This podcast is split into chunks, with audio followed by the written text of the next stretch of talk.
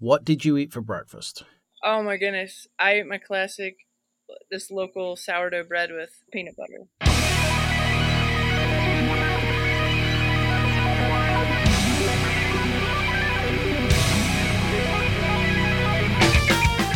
Welcome to Music on Your Own Terms, the podcast that aims to help musicians develop an entrepreneurial mindset through interviews, as well as discussing resources, concepts, successes, and more. Providing a platform to talk about negative emotions such as anxiety and depression in order to help overcome them in the context of music and reduce the social stigma. This is episode 138.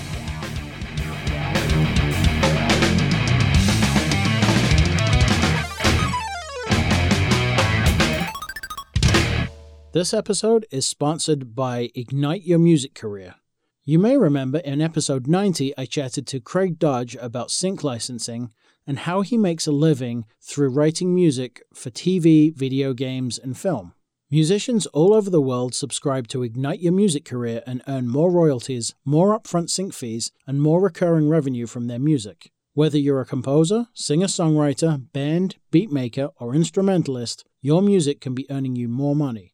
Internationally acclaimed composer, musician, and music educator Craig Dodge has licensed his music in more than 1,000 TV show episodes, films, video games, and ads all over the world, and he will show you how you can too. Ignite gives you the information you need in a simple, accessible format, and you learn at your own pace. For just $6 a month, you get a video lesson each week on topics related to music licensing, from writing techniques to how to find your markets, and everything in between. You also get tools and activities to build the skills you need to be successful, and each lesson includes a royalty free sound pack to download and use in your own music. The key to success in the music business today is to diversify your sources of revenue. Ignite will show you how. For more information or to subscribe to Ignite, visit the website at terrace-studios.com or click the link on musiconyourownterms.com. Chatting with me this time out is Alex Krug from the Alex Krug Combo, all the way from Asheville, North Carolina. We hear about how early memories of her grandmother playing piano with Alex shaped her love of music, how she grew up learning guitar and drums, started writing her own music, and played drums in a grunge band as a teen. We also hear about the process of writing and recording with the combo, how her drummer Bill recorded several sessions for Bob Dylan's Blood on the Tracks album, Alex's thoughts on prejudice in the music scene, and finally the challenges she's experienced over the course of the pandemic as a gigging musician.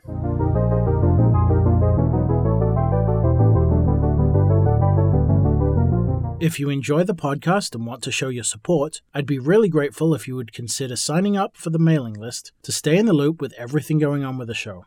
Just head over to musiconyourownterms.com and click the link. While you're there, you can also visit the store and grab some merch, or just buy me a coffee and help out with the running costs of the show. Thanks for listening. Joining me on this episode is Alex Krug of the Alex Krug Combo, coming from Asheville, North Carolina. So, how are you doing and welcome? Good morning. I'm doing fantastic. Excellent. How are you? I'm very well, thank you. So, you came to me via uh, my good friend Joanna, who's been on the podcast multiple times. And actually, the last episode that we heard from her, she actually uh, had me put one of your songs on. So, you know, for, for regular listeners, you've already heard Alex's music. Oh, cool. So, tell us about, you know, what, what you do, and we'll go from there. Well, I write and perform music. I have a band called the Alex Krug Combo, like you just said. And I think what I do is I like to discover things about through music. I like discovering things in music and through music. And so my writing process and our band's process is all about discovery and getting into a song and seeing seeing where it wants to take us and just getting our hands in there and our ears and making discoveries together. Fantastic. So you're you're primarily kind of Americana blues rock, but I but with that mentality, I would imagine that's kind of, you you blur the lines quite quite often. Is that correct? Yeah, yeah. Our um, our drummer has a, a a deep jazz and fusion background, and our bass player plays in probably like 20 bands in Asheville and all over the spectrum. And our lap steel player loves like soul and Americana. And our guitar player has a jazz degree. And the person that Tina, who sings harmony with us, she has like a more of a folk background. So we all Mm-hmm. and I have I just like everything. Like I get bored. My problem is like I will get bored. So Hey, that's a good problem to have. Yeah, let, let's let's go into your background. I mean, how did how did you get into music in the first place, and then what led you to playing instruments and singing? well, my grandma actually helped helped me get into music since I when I was really little. Like she lived like two miles away, and my parents would drop me off there. You know when they needed to do something, and she would watch me. And she had a piano, and she would just plop me in her lap. You know, when you're little, adults adults are huge. They're like big trees, and so I I would get in her lap, and she would reach around me and play piano. So her hands are like at my eye level. You know Mm, and she would just play piano and she just was a really loving kind person in my life and so that became associated with vibrations because you know pianos have those long strings they're very resonant there's a lot of real-time acoustic vibrations hmm so I was experiencing that being super close to her. And so even if she wasn't playing it, it became that anytime I went to her house, I would ask if I could play the piano. And, you know, before I even knew how to play the piano, I would just find one note and just push it and and just get abs- absorbed and enamored and taken up by that sound. So I think that's where it, it began. That's fantastic. Yeah, my I, I have very fond memories of my grandparents. My my grandfather played uh, piano a lot and, and painted, so that's where a lot of my musicality and artistic stuff comes from. When did when did you start playing like seriously? Like what what got the bug to actually pick it up um and like really you know deep dive into it? Well, I think I always so I grew up in like rural the rural rolling hills of of Maryland and I didn't have a lot of friends and so I think I spent a lot of alone time just playing music. I had a keyboard eventually and my parents didn't want to buy me a guitar and they wouldn't let me have a drum kit. So I saved up and I bought a guitar for 50 bucks. But it was a $50 guitar so it was like the action was like, you know, the strings were like right. way far off and hmm so it's kind of hard guitar to learn on, but I I slowly did. I was terrible at it and you know, I was super involved in church at the time and I met this Christian grunge band and they needed a drummer and I told them that I played drums, which was not a flat out lie, it was a stretch. I played uh, snare drum in a marching band, but I had never played a drum kit so we started rehearsing at this Southern Baptist church that had a gymnasium and a drum kit and I don't know why the church let us do this but it was great cuz we could just turn up really loud and write Nirvana style Christian music and I could be really loud and bad at drums and then my parents who had said I couldn't buy a drum kit somehow allowed me to buy a kit uh, one piece at a time. Mm. So I would I got a snare. I already had a snare. So then I got a kick drum, and then I got a hi hat, and then you know I just got it each piece at a time, um, and all of a sudden there was a drum kit, which is very manipulative on my part. But you know I was young and I really wanted to play drums. So I was always kind of a, I but I was writing my own music on the on the side. I always kind of had my own music and then I never really brought that forward Mm. until right after high school. I was in community college and I started a band with my cousins. hmm And that's when it kind of became like me collecting people around the music that I was writing and playing. And there's no one as good as your cousins Right. to start playing music with. So, Absolutely. yeah. That's great. At what point did you move from Maryland to Asheville? I moved to Asheville about 10 years ago. Okay. And I read in your bio that you actually abandoned music. I mean, what what was the reason for that? Oh, I did what? I abandoned it. Yes. Um, maybe I. I don't think I did. That might be. I'll have to go back and read. I didn't abandon it for a while. For like a year or so, I worked in wilderness therapy. So I was working week on, week off, mm-hmm. and so I didn't gig as much. Okay. Because I was in the woods with teens. Mm-hmm. So that happened. So, so this is turning into like a Wikipedia fact or fiction. Sorry about that. That's okay. So, you, so you basically just weren't doing it as much. What What was the reason you started up more seriously and started this process of like really going for it? I just had an incredible community of friends who were so patient and encouraging. Mm. I don't think I sounded that great.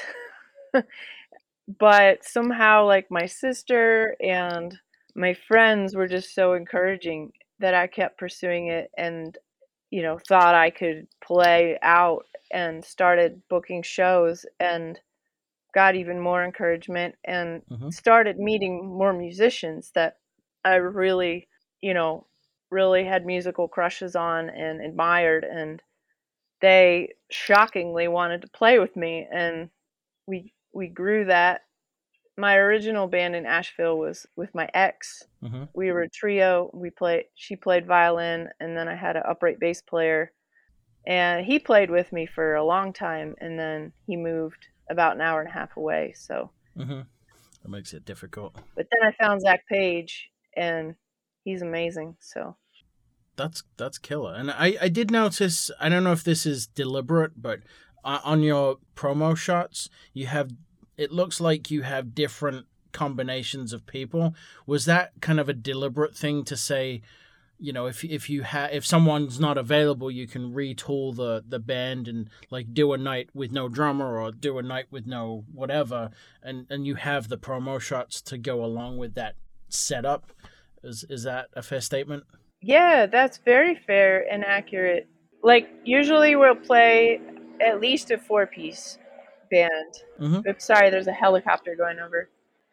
But uh, we try and be our six piece band, and we're pretty consistent with who we have in the band. But Bill, our drummer, he lives about an hour away in Brevard, and we're up in Asheville, and you know, and he's in a couple other bands, mm-hmm. so he can't make every gig. So yeah, yeah, we have, and also some gigs are just small, so right. So we'll just play small and yeah, it's fun. I like the different combinations because it's it's like it's like a different flavor. Sure. And with the photos, also we took them during the pandemic, so you know it was like who who is available to come out and and this and that. So awesome. So, so by small you mean yeah, we've got a stage and there's plenty of power, and it's that meme where it's a piece of cardboard and a four way string. like, totally, yeah, yeah. Like, ugh.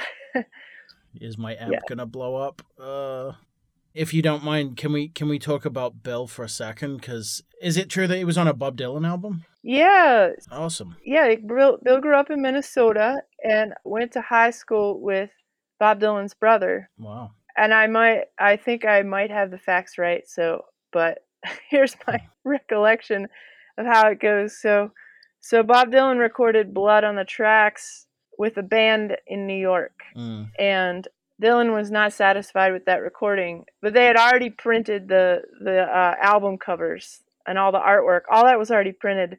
But Bob Dylan was like, "I want to redo this whole thing." So he went to studio back in his hometown in Minnesota and he asked his brother, he was looking for a drummer. And his brother was like, Yeah, and this guy is really great. His name's Bill, Bill Berg. And so Bill did the Blood on the Tracks sessions with Dylan and maybe another session, but maybe just that one. And it was a really magical time. He told me it was really cold out because it was Minnesota. Uh-huh. When they tracked, it was you know, very cold. And then he he went on to have a, a really magical musical and artistic career. He got to meet a lot of neat people along the way, including Prince and Cat Stevens, and he worked for Disney and did a lot of illustrating. And the one thing that I absolutely admire and am inspired by about Bill is that the man could name drop like no other, but he is hmm. so humble and so present and so so much of an artist and a humanitarian and a friend. And he has taught me so much about living with an open heart and not being bothered by pretentiousness in others and mm-hmm. not being apprehensive or guarded myself. And he's really taught me that. So that's fantastic yeah so would you mind talking a little bit about the experience of the wilderness therapy so you were working with troubled teens and, you know, was there anything that you brought from that experience? Yeah, so I worked for a wilderness therapy company. It was definitely a for profit company that worked with primarily the children of very affluent and privileged parents. And so they themselves were very privileged. Mm. And I think the wilderness and the woods and the forest provided a really grounded container for them to land mm. in who they are and start listening to that deeper part of their story and really look at their lives. And I absolutely loved it. And I would have done it longer, but it's very it's very grueling. That's the schedule and there's not enough opportunity for self-care right. for instructors. Okay. So, yeah. But I mean, did was there any th- any overarching concept that you learned from that experience? Oh man, I think for me personally, the concept was the thing I learned was the power of a, of a community because the people that I worked with were very very cool and smart and we all just like on our off shifts we would hang out together and we just had an incredible bonding experience, like being in the woods, you know, making sure these kids pulled through okay. And mm. so our off shifts, we we'd just do, we'd play music a lot. We would party. We would go to swimming holes and do house concerts. And I learned the value of community and friendship and how that can cover like a lot of those people I'm still friends with through different chapters of my life. They were some of the biggest supports in Asheville when I first started playing. They would all come out to my shows, and that meant the world to me. So that's killer. Yeah, so let's move on to your uh, new single and, and the new music you got coming out. The track, which I assume we're gonna play on the at the end, yeah, is called "My Best." So yeah, let's talk about the recording process and how it came about. Yeah. So we went into the studio actually in it's kind of an older track. Uh, the tracking for this came in December of 2018. Okay. So almost 3 years ago. And there was an ice storm and we had to track as quickly as possible because people needed to be able to get home and it's the mountains. And so mm we just had to keep it tight. And uh, we recorded, I think, eight tracks, and we released four in September of 2019. But I didn't have enough money to put them all out. Uh-huh. So we've just been doing it as we can. We put out four, and then we've got this one, and then there's another one that's going to come out in late October. But it's been neat to kind of, it was neat to like put those four that came out already. It was cool to like organize them and and now we're we've got this single and I'm glad this is a single cuz I think it's a great song. So that's great. So when you play live, do you have like a larger body of work or do you do some covers? Like how does that work? Yeah, we have a lot of music that's not recorded and we we primarily play originals. We might slip one one or two covers in there, but yeah, it's it's primarily originals. We do some jamming and and some improv, just because a lot of our players have that background. And mm. I like to. I'm a singer, and I like singing, and I and uh, I also like pushing my band members to the front and letting them have their own moments and I enjoy watching them cut loose. So we definitely go there live. That's excellent. You know, I, I imagine if if the music's a little you know older, did, has it gone through a lot of like metamorphosis as you as you go th- you know through it m- multiple times and improvise? Like if if you recorded a track like three years ago, how different would it look today if you recorded it today? That's a great question.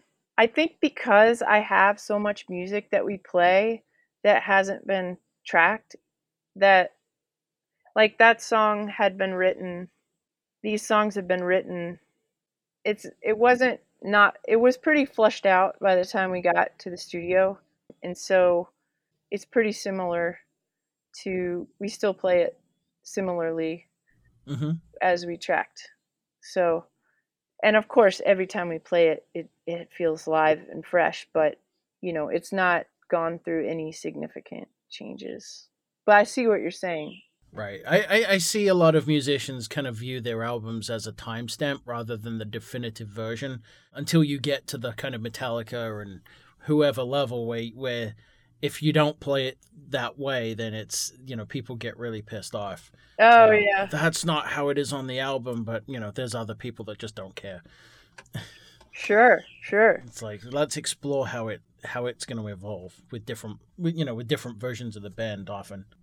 What prompted you to start working with Joanna, and you know what have you learned in kind of exploring the business side of of your music? Yeah, Joanna and I met right. Well, we started working together right after my trio ended, and I had just started the combo. Mm-hmm. You know, I went through a breakup, and and I felt really vulnerable and kind of exposed and ins- and unsure musically because it's such a big transition to to lose a partner and a bandmate mm. at the same time and so I was putting out just like a little live thing, and she agreed to do the promotion for me. And I just really enjoyed working with her. I'd I had met her through Asheville Music Hall and and some mutual friends and her spirit is just so bright and she's so intelligent and she thinks outside the box and she loves artists and I I just have always liked being in her presence and the way that she sees the world and she sees what art and music could be. Mm-hmm. So, yeah, we worked together back then. And then, you know, she transitioned into doing her own festival, which was really cool. And then the pandemic happened, and I was like, I want to put out the single, I need some help. And I was trying to figure out, you know, I feel like the, the pandemic has been a big shakeup of of who's doing what in music, like who's booking who's booking this venue. Is that venue even open? Is right. you know who's actually doing music? Like, and then podcasts and uh, Instagram and like neat little things like have popped up where people have gotten creative during the pandemic and are bringing music forward in a digital way in creative ways and I wanted to tap into that and I thought of Joanna I hadn't I hadn't talked to her in a couple years so I called her up and I was like, hey, I'm doing this thing.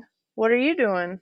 Do you want to help me get the word out? And she was like, yeah. And I told her, I was like, I want to plug into people like you hmm. Who are, who are, you know, getting into this and getting, getting art and creativity to people in ways that are, you know, not traditional and so yeah, she's been helping me, and it's been a really fun journey with her. That's killer. All right, so let's move on to the non quick fire round of the podcast. What significant negative experience have you overcome, and what did that teach you? Mm. In music or in life? Anything, anything you want to answer about. Hmm. Whoo. Okay. Uh see.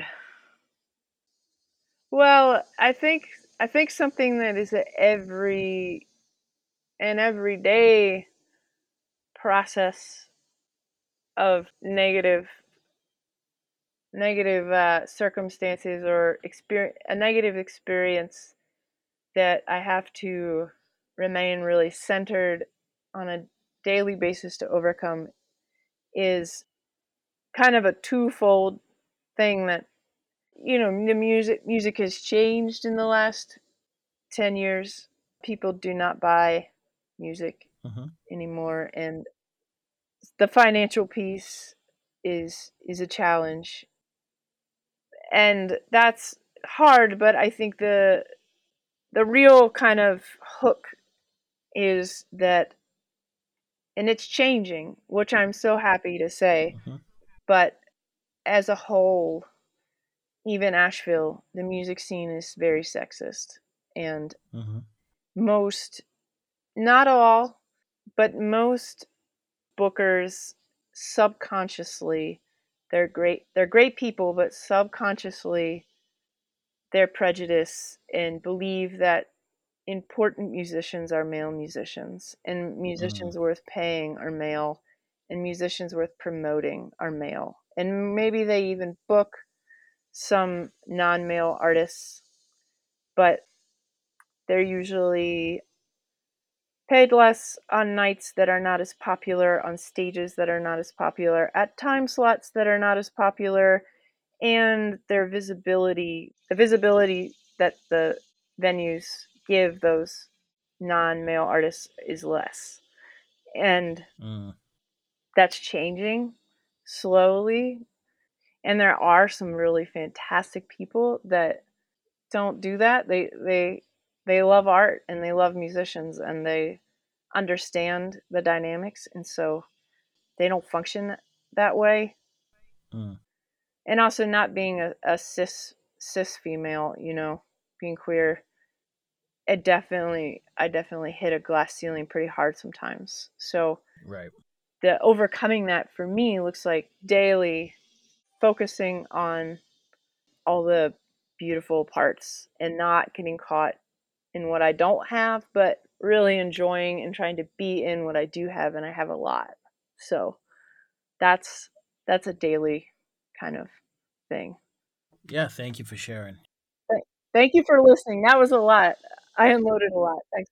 Oh no worries. No, I'm I'm I'm all about all about that. Yeah, it's unfortunate that that still exists, but you know, it's it's something that you know people uh, on our side have to just keep pushing and and hope that it kind of. It, I don't think it'll ever go away, but it, it, I I do see a, a positive up, uptick in general for all, all sorts of different prejudices for for sure, not just gender identity and and a- anything in that realm.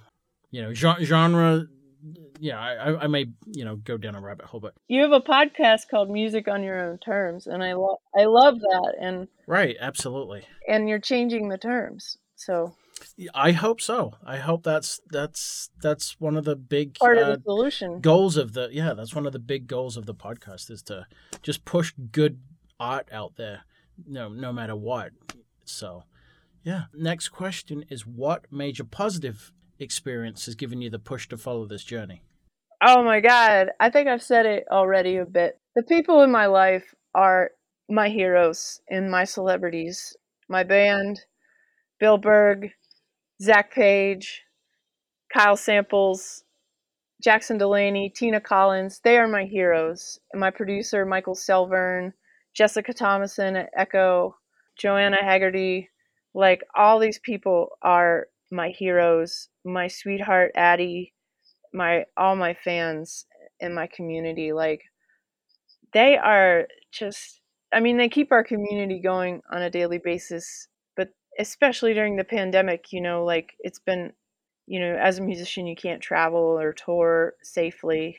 Mm, and right now i know a lot of musicians are playing indoors and i can't I think every musician has their own circumstance and i don't judge people for that because i think you know if you have someone who's willing to book you and they're booking you indoors it would be really hard to say no to that. Absolutely. but i think that's very dangerous right now and so we're just playing outdoors and just feeling the support. It's kind of like operating with a broke broken legs or something as an artist. You're not you can't you can't be with the people you like playing with in the spaces with mm-hmm. you know you can't just share space like that. And so the major positive part has just been my fans and the community and the band and the way that they way that they've all we've all held each other all of us through this. You know even the bigger community you too like we've we've all had to hold each other to get to get to this point and i think we're going to continue to and we're to get through it and we're to we're to learn some stuff. I mean not that there hasn't been casualties along the way but i really am grateful for all all the people That's that's fantastic. Thank you so much for sharing that. Last question is what does music mean to you? Whew, music makes the people. Mm, music.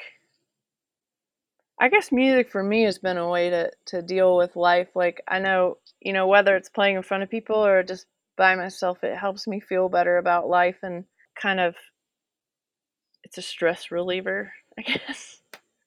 if that makes sense, that's like my short answer. It's such a stress reliever. What's the long answer? The long answer?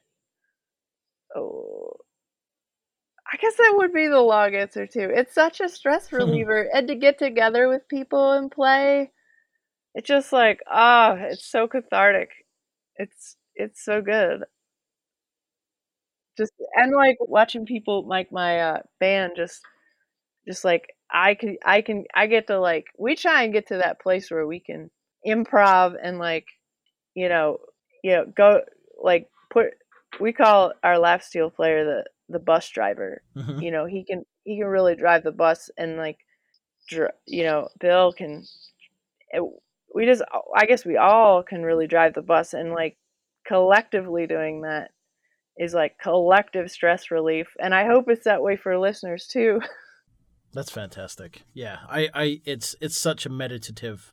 It's almost like a meditative practice. I, you know, just before we came on, I was just, I picked up the guitar and I almost, I was almost late just because I got into playing whatever I was playing. oh that's fantastic i love that So, all right, if people want to get in touch, listen to your music, where do they go?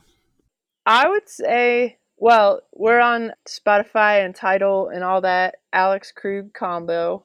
Just follow us on there. That helps a lot. People following people on Spotify, it actually is on the back end for some reason. It's very helpful. hmm And then Instagram is probably my most up to date source, and that's at Alex K R U G combo. Yeah, I like posting on there, and yeah, that's what we got. And I, our our single comes out. I'm not sure when this is airing, but September 10th. So people might be finding out about this after it comes out. Yeah, they will. It's, uh, I believe I have this set up for the 28th. Awesome. So you'll be able to listen right away. Yep. My best. And on that note, my best. We talked about the recording of it, but is there a story behind the song itself? There actually is. So thank you for asking. So I had this line I was playing.